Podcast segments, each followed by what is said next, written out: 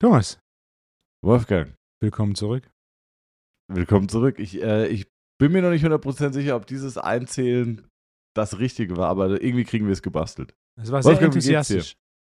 Ja, ich wollte so ein bisschen äh, swaggy Stimmung reinbringen, indem ich lustig einzähle und habe aber gemerkt, es hat mich selber nur aus dem Konzept gebracht. So, Wolfgang, was gibt's Neues? Das fragst du mich zum zweiten Mal am heutigen Tag. Ja, das ist richtig. Denn, wie wir letzte Woche zum Ende, ähm, wir sind ja so ein bisschen der gläserne Podcast und zwar, äh, wir nehmen ja gerade zwei Folgen auf, weil wir schon wieder, oder weil ich jetzt auch wieder viel auf Reisen bin.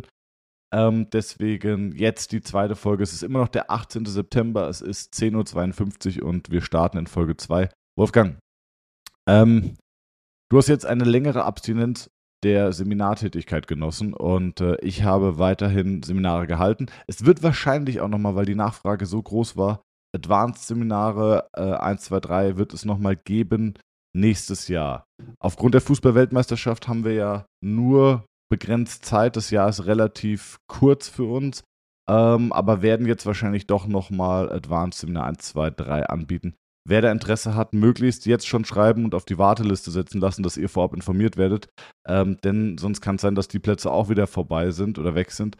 Und was ich dann halt so blöd finde, ist, dann hat man irgendwie das Advanced, äh, die, die Basisseminare gemacht oder Advanced eins und dann muss man theoretisch bis zwanzig fünfundzwanzig warten, um weiterzumachen. Ähm, deswegen lieber jetzt nochmal kurz schreiben. Das ist auch der Grund, warum wir gesagt haben, komm, lass uns nochmal Advanced-Seminare machen. Ähm, sonst müssen Leute teilweise eineinhalb Jahre warten. Und das finde ich blöd, weil du willst ja weitermachen und du willst ja, ähm, ja nach diesem Konzept weiterarbeiten und dein, dein Wissen vertiefen und dann muss man so lange warten. Das ist nichts. Deswegen drücken wir es uns nochmal irgendwo rein. Ähm, genau, das nur kurz vorweg. Ähm, Sehr gut. Ich habe die ganzen Seminare weitergehalten und es gibt eine Sache und das ist mir jetzt wieder aufgefallen, weil ich hatte seit längerer Zeit mal wieder Basisseminar eins. Und es gibt eine Sache, die fällt mir immer wieder auf und man sollte eigentlich meinen, dass das überhaupt kein Thema wäre.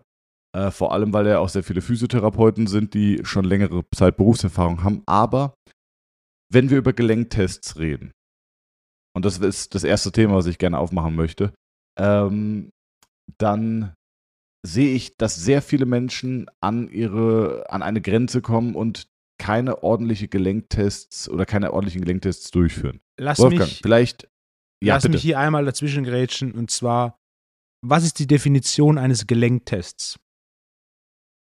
Denn die absolute Mehrheit der Tests involviert Gelenke, aber nicht jeder Test ist ein Gelenktest.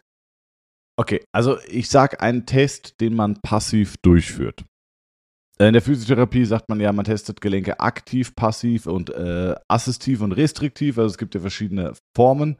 Ähm, ich finde, der klassische Gelenktest ähm, in Rückenlage ist, äh, in Rückenlage oder Bauchlage ist ein Gelenktest, bei dem ich das Gelenk teste und schaue oder, oder ich teste verschiedene Qualitäten ab, die ich jetzt gleich mit, äh, mit euch bespro- besprechen möchte.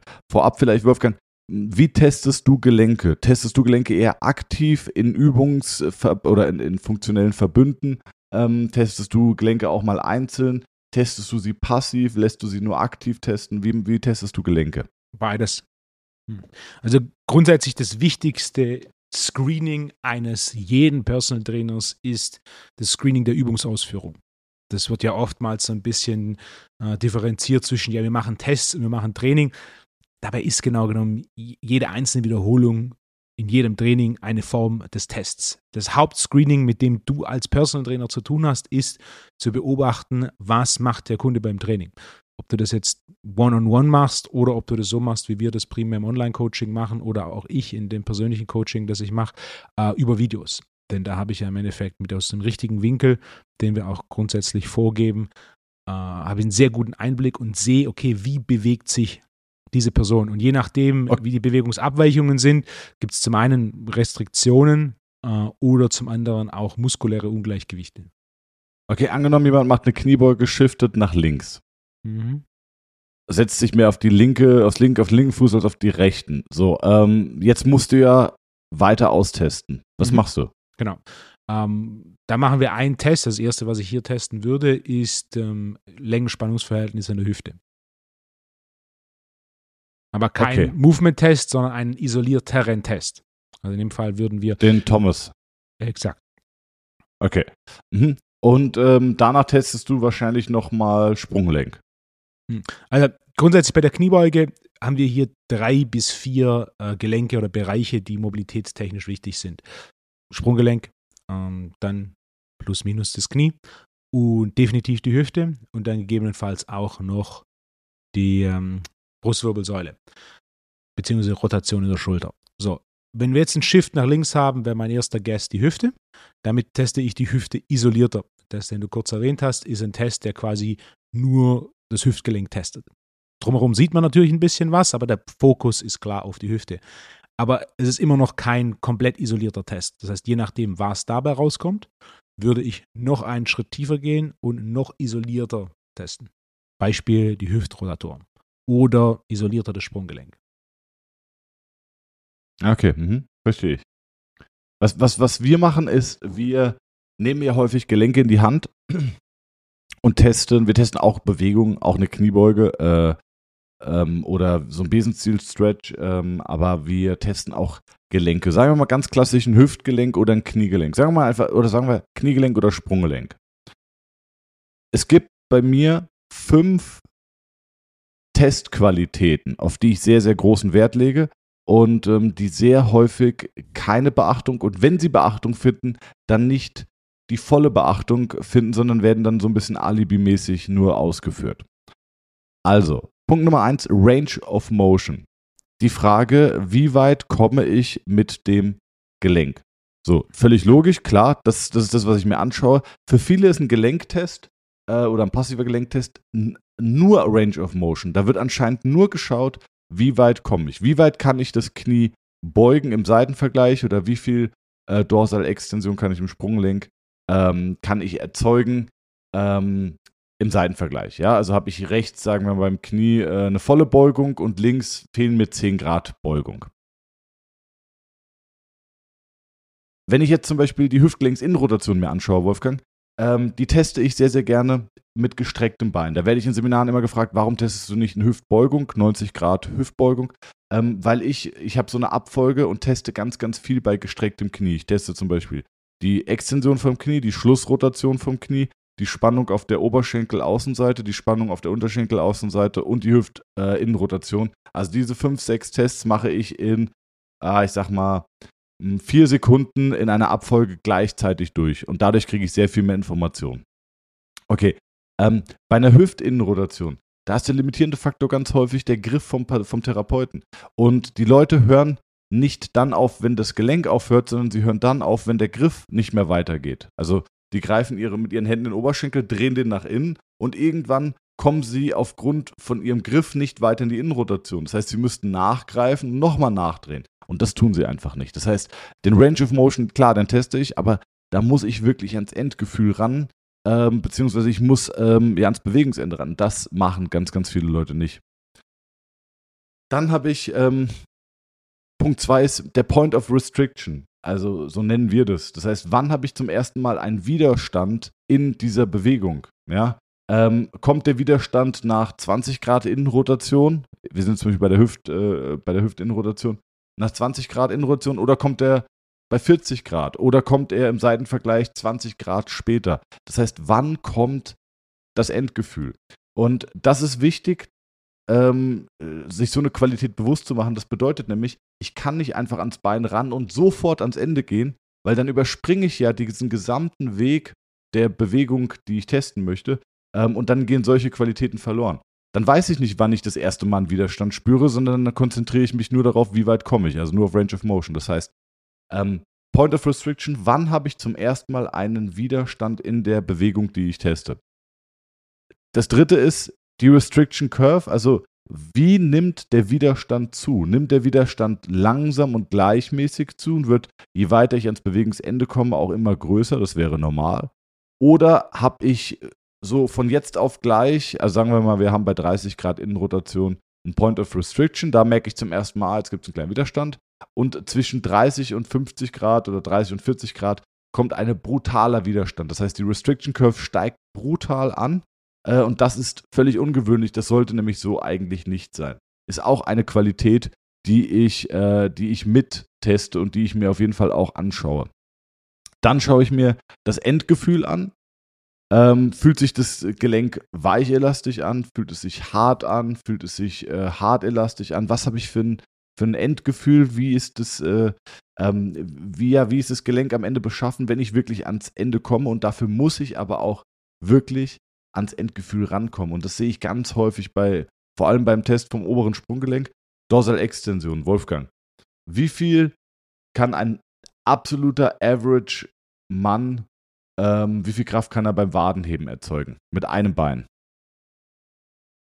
Average-Dude. vierzig Jahre, Bürotäter. Wie viel Kraft hat er mit einem Bein ähm, bei einer Beinpresse? Das kommt natürlich auf die Maschine an, aber wenn wir jetzt keine mit Übersetzung Stehend. nehmen, dreißig, vierzig Kilo. dreißig, vierzig Kilo plus Körpergewicht. Ja. Das heißt, durchschnittliches Körpergewicht sind achtzig Kilo? Ja.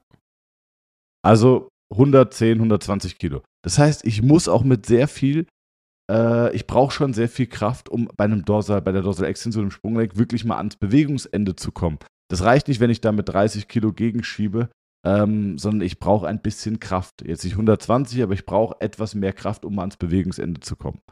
Ähm, und dann muss ich diese Qualitäten auch noch im Seitenvergleich überprüfen. Das heißt, äh, wie fühlt sich natürlich Range of Motion, schaue ich mir natürlich im Seitenvergleich an, aber auch den Point of Restriction, die Restriction Curve, das Endgefühl, den Seiten, also all diese Sachen schaue ich mir im Seitenvergleich an ähm, und erst dann kann ich ein Gelenk wirklich gut bewerten und kann sagen, ähm, habe ich eine Auffälligkeit, habe ich keine Auffälligkeit, ähm, genau.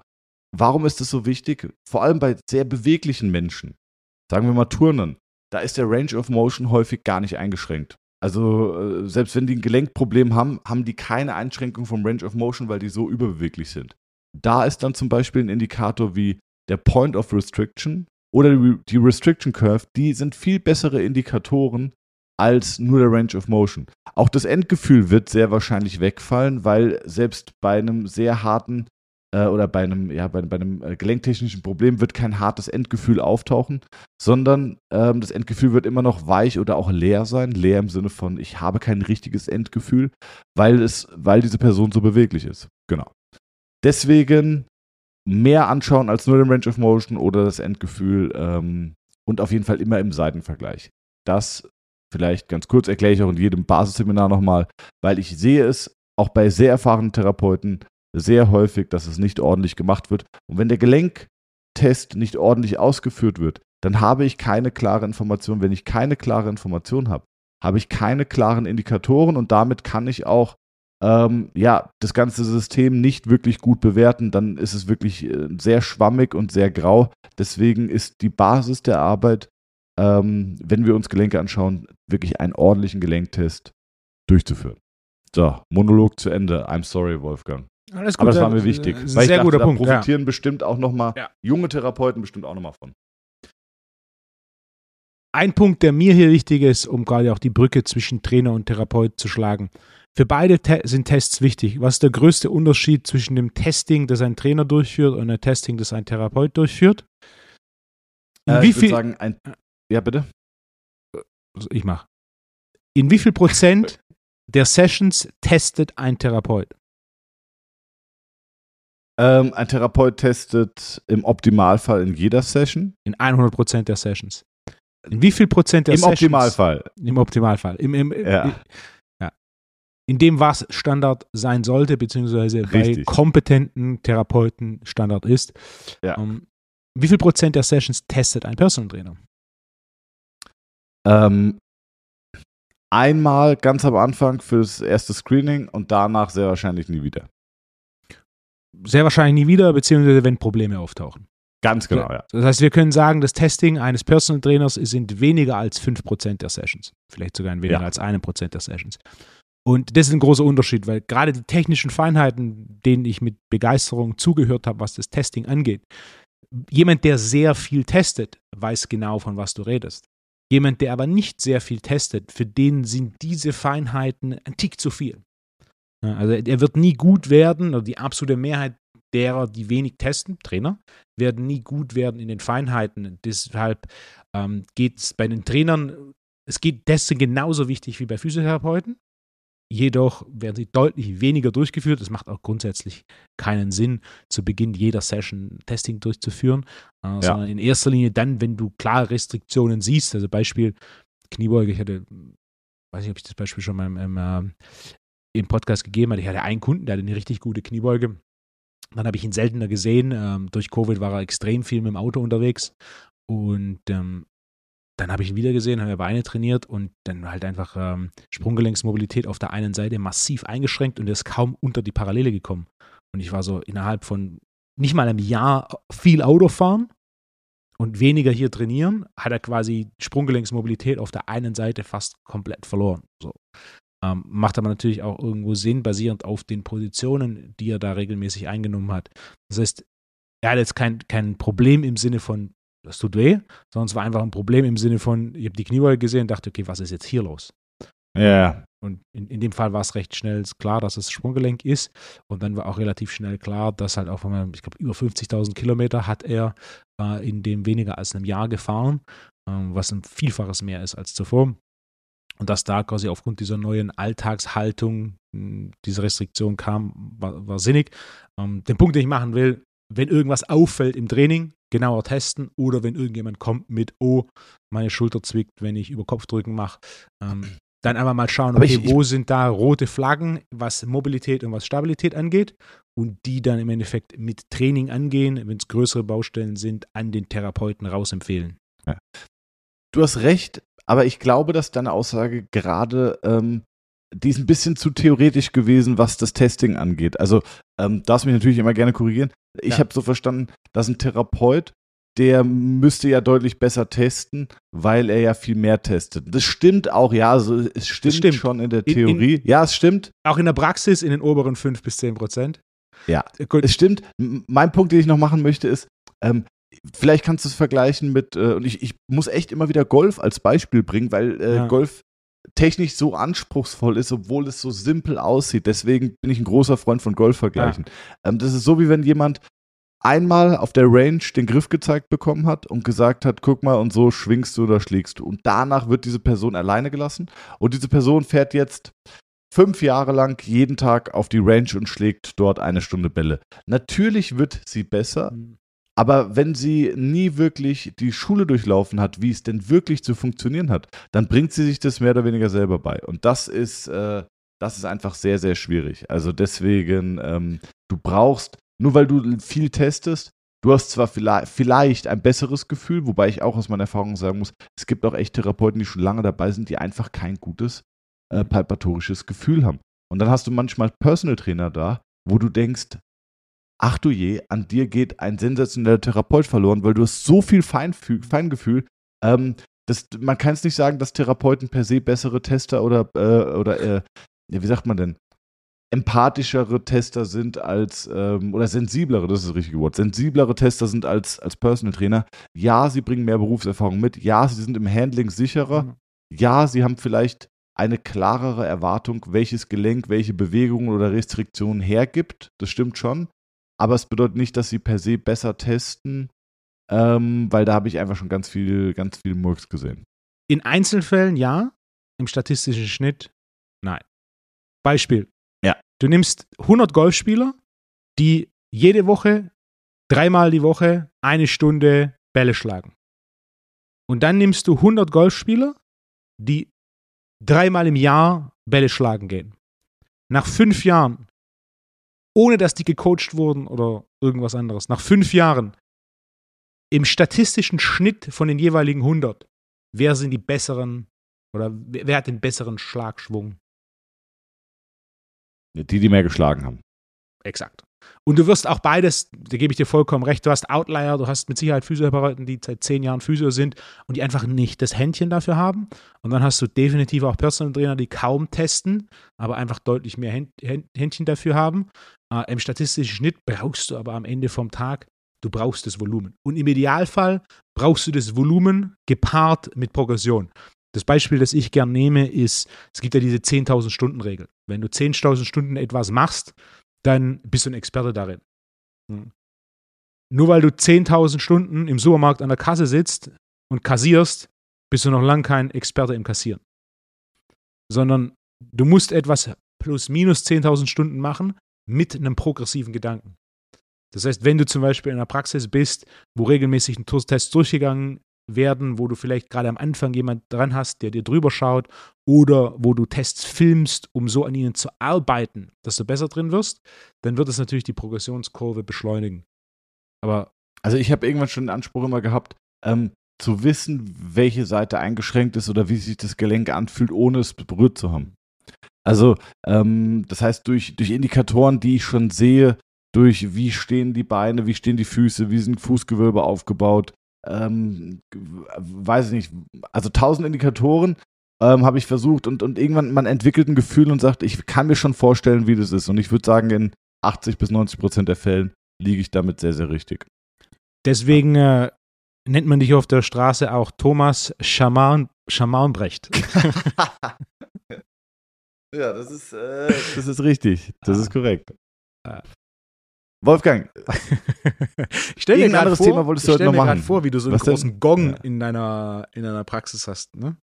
Nee, das ist, also jetzt versuche ich noch seriöses Geld zu verdienen durch ehrliches Behandeln und ehrliche Seminare. Aber wenn ich das gewisse Alter habe, fünfundfünfzig, sechzig, ne? Wenn die Haare ergrauen, dann werde ich auf jeden Fall nochmal so ein bisschen einen auf Esoterik machen. Also, um, um da noch ein Beispiel zu geben, ich glaube, ich habe es schon im Podcast gegeben, aber ich wiederhole es, ähm, für die, die es nicht mehr erinnern und es noch nicht gehört haben.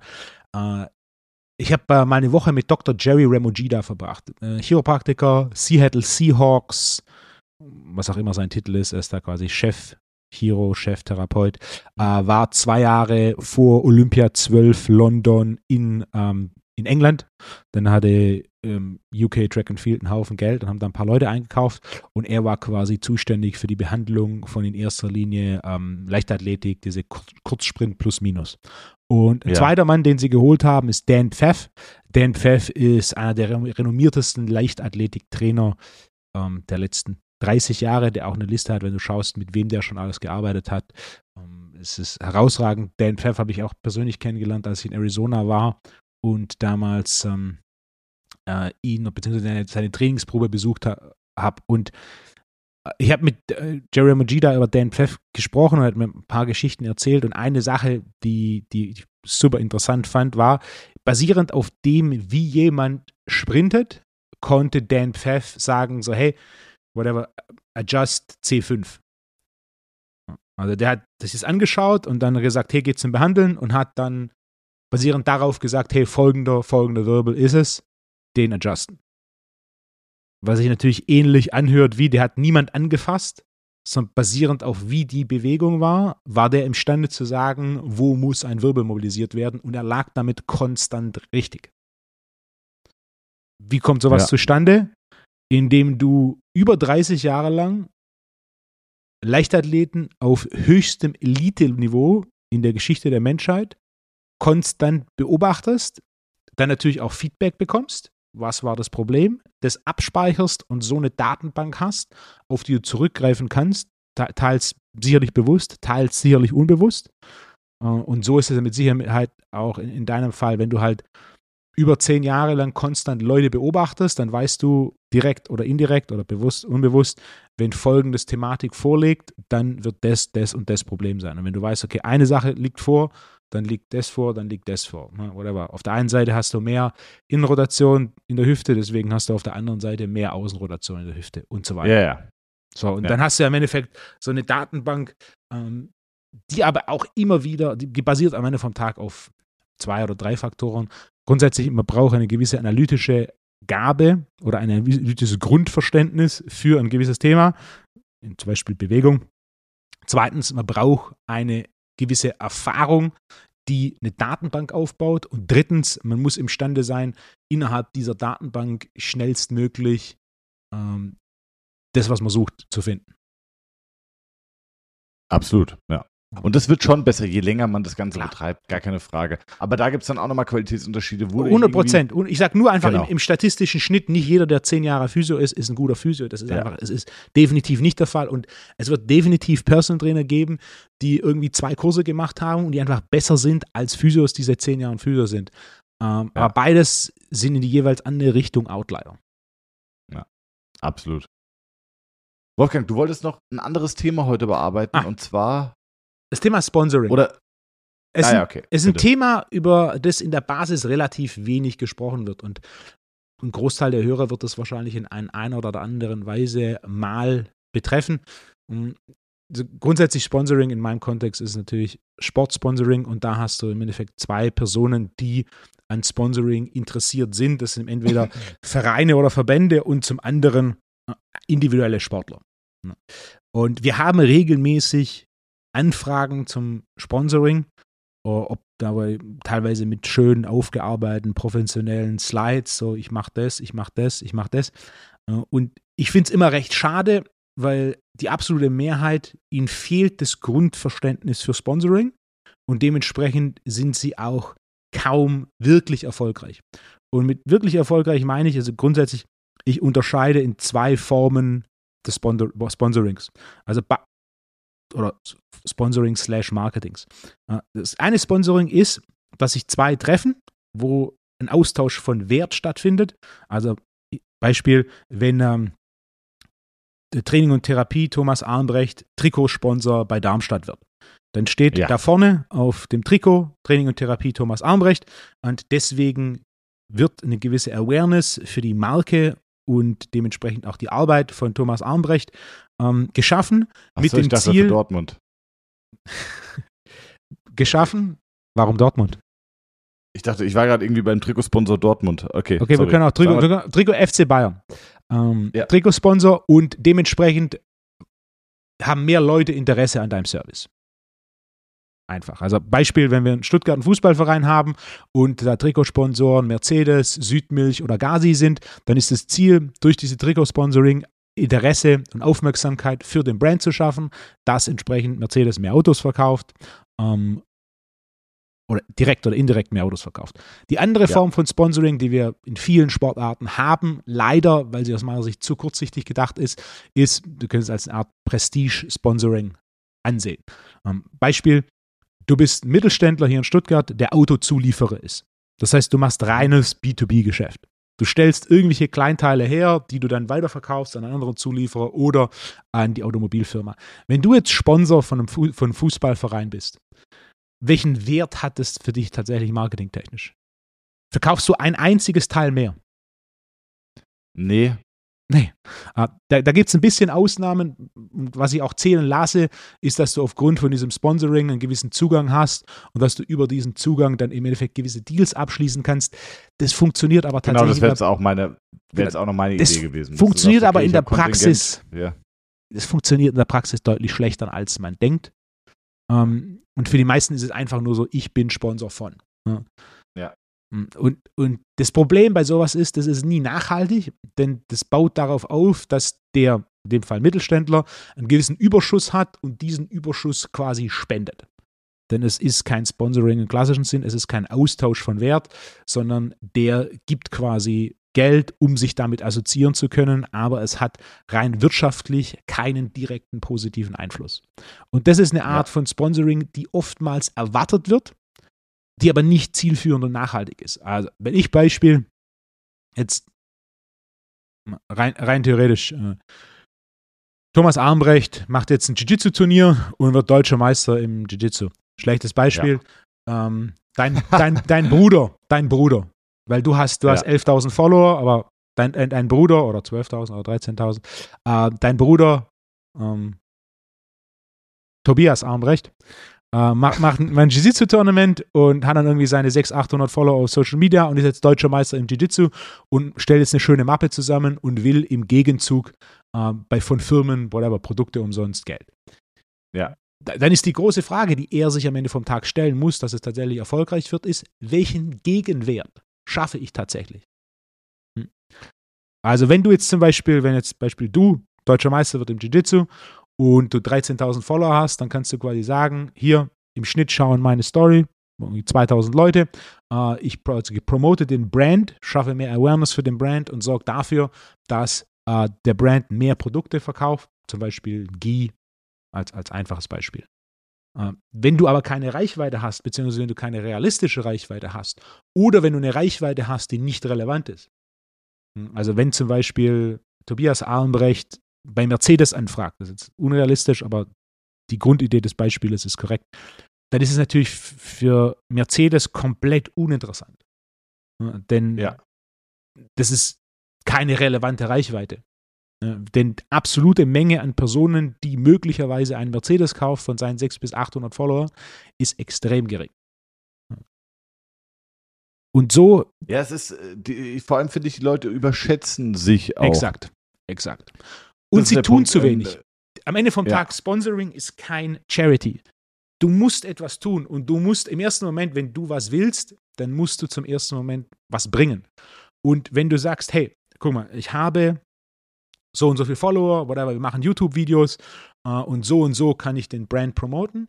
Äh, wenn du so eine Strategie hast, wo ich dann sehe, whatever, du hast fünftausend bis zehntausend äh, Klicks und äh, mittlerweile gibt es ja auch technologisch Möglichkeiten zu verfolgen, nicht nur wie viele Leute schauen das Video, sondern wie viele Leute verfolgen dann auch äh, den gesponserten Artikel und wie viele Leute kaufen dann direkt, dass man ein bisschen ein Gefühl dafür bekommt, wie hoch ist der Wert eines solchen Sponsorings tatsächlich. Und das ist natürlich auch Diese technologischen Möglichkeiten sind definitiv ein von den beiden größten Punkten, warum Influencer-Marketing in den letzten zehn Jahren dieses, dieses Marketing-Business massiv revolutioniert hat. Und ein weiterer Punkt ist, dass Influencer-Marketing nicht nur deutlich nachvollziehbarer ist, sondern es auch viel mehr darauf aufbaut, dass tatsächlich jemand abliefert. Ja, und ähm, du, du erzeugst ja viel mehr Emotionen als in einem kurzen Werbespot. Also wenn ich jetzt einen kurzen Werbespot mache, wo ich, weiß ich nicht, Dani Sahne, sage ich jetzt einfach mal, so ein Joghurt, ähm, und da, da ist ein kurzer Werbeclip, der mir suggeriert, hey, ähm, mit Dani Sahne, da bist du schon sehr nah dran an diesem Perfect Happy Life mit einem Golden Retriever und einem Haus und einem äh, Mittelklassewagen und äh, ihr habt eine gute Zeit bei euch im Garten auf der Hängematte. So, und äh, diese Emotion, die wird zehn Sekunden transportiert. Durch so Influencer-Marketing Ähm, kriege ich aber nonstop dieses Gefühl. Also ich kriege mehrfach am Tag, vielleicht in Summe eine Minute am Tag kriege ich äh, oder eineinhalb Minuten wechselnden Content, emotional beladenen, persönlichen Content von jemandem, ja. den ich mir aussuche. Also ich finde jetzt Wolfgang Unsoll total cool. Äh, ah, nee, schlechtes Beispiel. Ähm... ähm, okay, sagen wir, ich finde dich cool und dann sage ich, ähm, Äh, ja, der Wolfgang, also das, das Beispiel hinkt jetzt, aber äh, der Wolfgang, der ist immer Dani Sahne und der trainiert immer und der ist total happy und äh, das finde ich cool, also kaufe ich mir jetzt auch Dani Sahne. Das ist natürlich nochmal ganz anders und, und äh, triggert mich ja nochmal komplett anders, ja. Ähm, oder, oder ein anderes Beispiel, der Wolfgang, der ist so muskulös und stark, der ist immer Dani Sahne, deswegen kaufe ich mir die auch. So, jetzt gibt es äh, einen anderen Influencer, der ist, das ist vielleicht eine alleinerziehende Mutter. Und ähm, die auch, holt auch mal Dani Sahne und sagt so, ach, wenn mein Kind abends endlich mal schläft, dann gönne ich mir einen Dani Sahne äh, aufm, aufm, auf der Couch. Und dann ist es ähm, ja eine andere Emotion, für die ich mich aber bewusst entscheide, indem ich diesem ja. Influencer folge. Also äh, dieses Influencer-Marketing ist äh, deutlich spezifischer und du kannst viel mehr Kanäle bes- bespielen und die Marke kann das sein, was sie für dich sein muss, um dich davon zu überzeugen. Also es ist, es ist sehr, sehr spannend. Ich finde es schade, dass äh, Social Media nur noch Werbung ist. Also, ja, es ist eigentlich nur noch Werbung. Wenn ihr da mal durchklickt, wie viele, wie viele Seiten, wie viele Seiten kriegt ihr angezeigt, denen ihr aktiv folgt? Wie viele Werbeanzeigen kommen zwischen Seiten, denen ihr aktiv folgt? Ich, ich glaube, in Stories ist es jede dritte Story ist eine Story, ist, ist, ist, ist, ist Werbung in der Story. Und bei, ähm, bei den normalen äh, Posts, wenn man runterscrollt, glaube ich, jede zweite.